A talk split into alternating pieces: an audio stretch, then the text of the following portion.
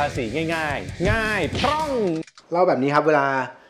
คุยถึงเรื่องจดบริษัทเนี่ยคนส่วนใหญ่เนี่ยมักจะพุ่งประเด็นแรกเลยคือแบบว่าอยากประหยัดภาษีให้มากที่สุดเนาะหรือไม่ก็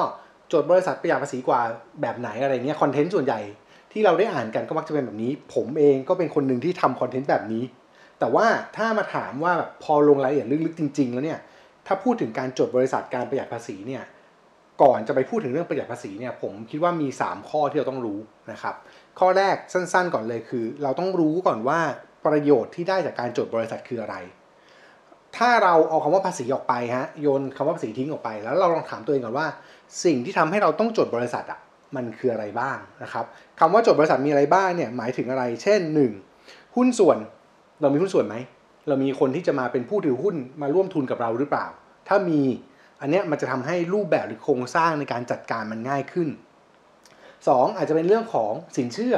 ในอนาคตเราอาจจะมีวางแผนว่าเราจะต้องขอกู้ต้องขอสินเชื่อกับธนาคารสถาบันการเงินต่างๆ การมีธุรกิจในรูปแบบบริษัท ก็แน่นอนว่ามีความน่าเชื่อถือสูงกว่า มีโอกาสได้รับสินเชื่อมากกว่า แล้วก็อาจจะขออะไรพวกนี้ได้ง่ายขึ้นกว่าในอนาคต ซึ่งอาจจะรวมถึงการที่จะมีคนมาลงทุนกับเราด้วย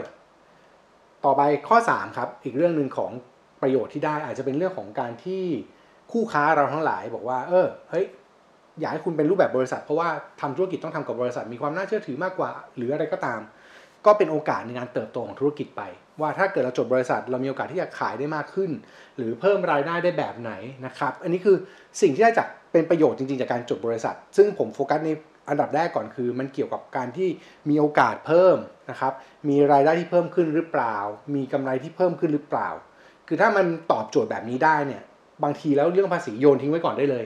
แล้วรู้ว่าเราต้องจดก็จดไปเลยครับ มันไม่ใช่เรื่องที่ผิด ถ้าเรามองว่าการจดนั้นมันทำให้เราได้รับประโยชน์อย่างคุ้มค่า อันนี้คือส่วนข้อแรก พอมาข้อที่ 2 ครับ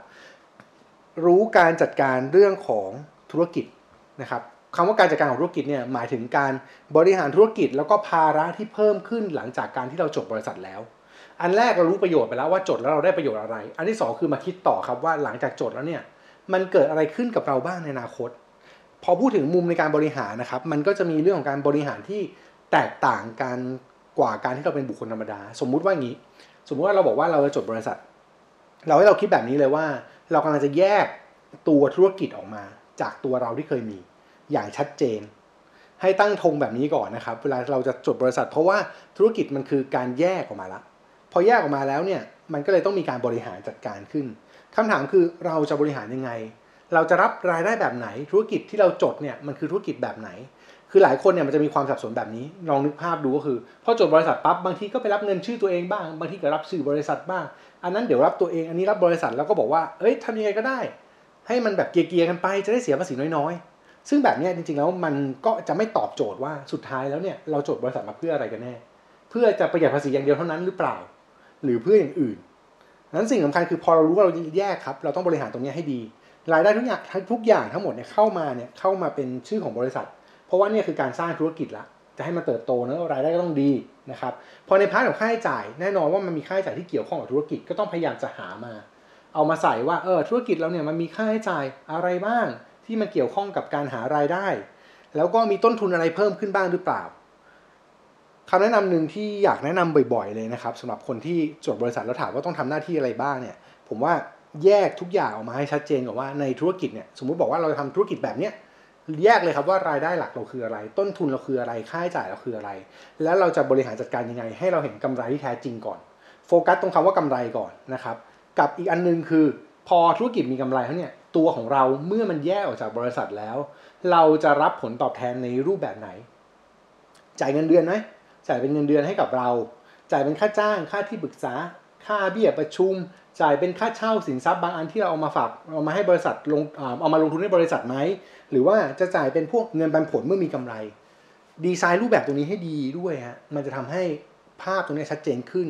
แต่ว่าถ้าสมมุตินะครับลองคิดภาพแบบนี้เวลาคนที่คิดดีไซน์เรื่องนี้แล้วเอาเรื่องภาษีมาจับปั๊บเนี่ยเขาก็จะดีไซน์แบบนี้ก็คือว่าทำยังไงก็ได้ให้บริษัทกำไรน้อย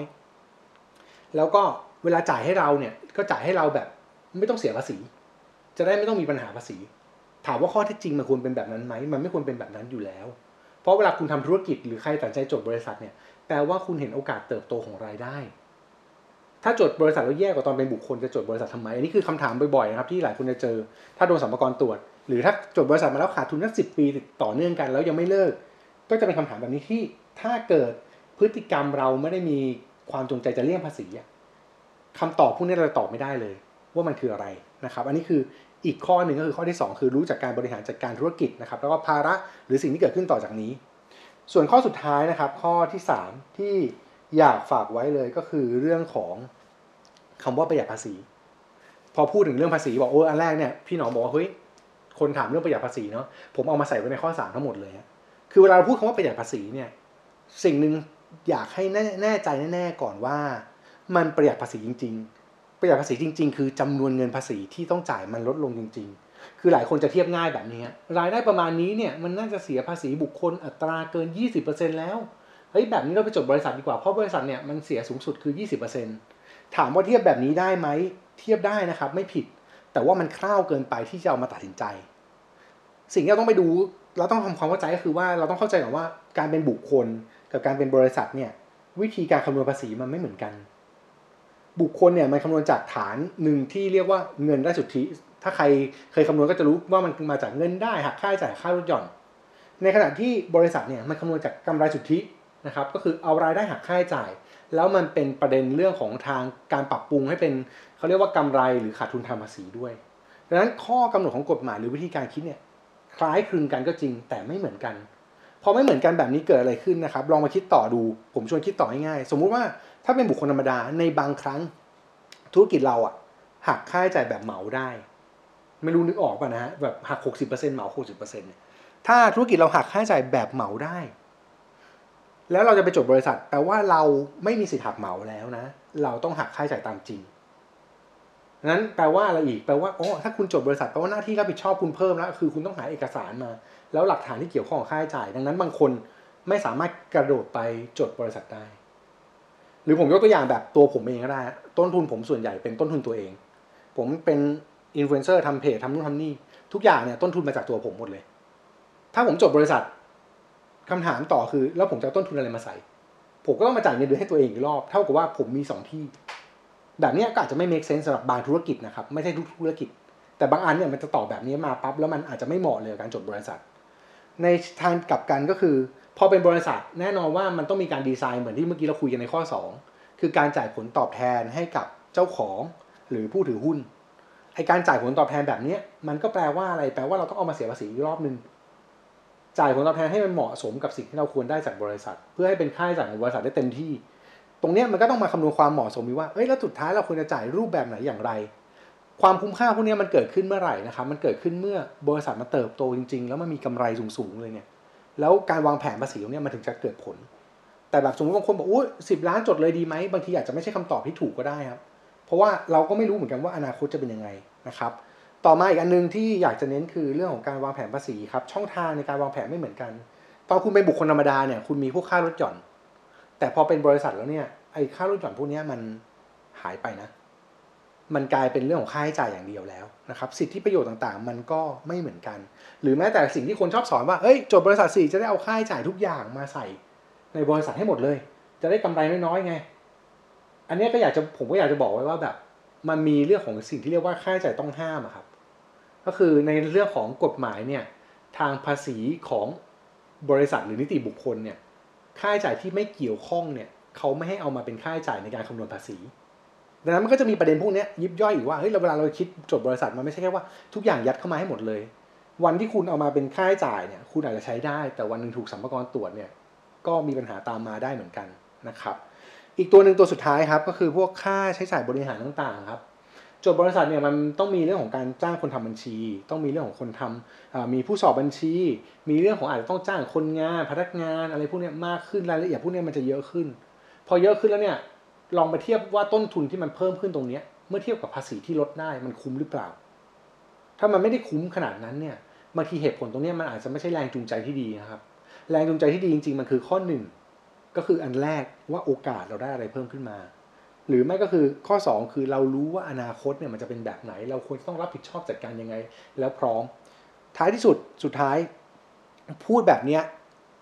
มาถึงตรงนี้เนี่ยเหมือนเหมือนเหมือนจะว่าแต่จริงๆไม่ได้ว่านะครับ แค่อยากจะบอกว่าบางทีเนี่ยการจดบริษัทดีหรือเปล่าเนี่ยเราคุยกันบนข้อมูลนะวันนี้ แต่เราไม่รู้อนาคต สิ่งที่ต้องเตรียมใจไว้คือเมื่อคุณจดบริษัท แปลว่ามันมีความเสี่ยงเกิดขึ้นแล้ว ถ้ามันไม่เป็นอย่างที่เราคิด ภาพรวมของธุรกิจไม่ได้ดีขนาดนั้นรายได้ไม่ได้ดี เราถึงวันนึงต้องปิด มันก็มีต้นทุนตามขึ้นมา แล้ววันนั้นเนี่ยเรารับความเสี่ยงพวกนี้ได้จริงหรือเปล่า ไม่ว่าใครจะแนะนำยังไงนะครับ ไม่ว่าจะฟังผมถึงตรงนี้ก็ตามเนาะ แนะนำผมแนะนำจริง ๆ เลยว่าอย่าเชื่อ แต่ว่าให้ลองคิดดูก่อนว่ามันมีผลกับเราจริงหรือเปล่า เพราะว่าไม่มีใครช่วยเราเสียภาษีนะครับ เวลามีปัญหา ทุกคนแค่บอกวิธีหรือบอกความคิด แต่สุดท้ายอะสิทธิ์หรือปัญหาทั้งหมดเนี่ยมันตกอยู่ที่ธุรกิจของเราดังนั้น ก่อนจะก้าวข้ามไปจดบริษัท ตัดสินใจเรื่องพวกนี้ให้ดี แล้วเราอาจจะได้คำตอบที่ที่ดีกว่าคำว่าประหยัดภาษีก็ได้ครับ ภาษีง่าย ๆ ง่ายพร่อง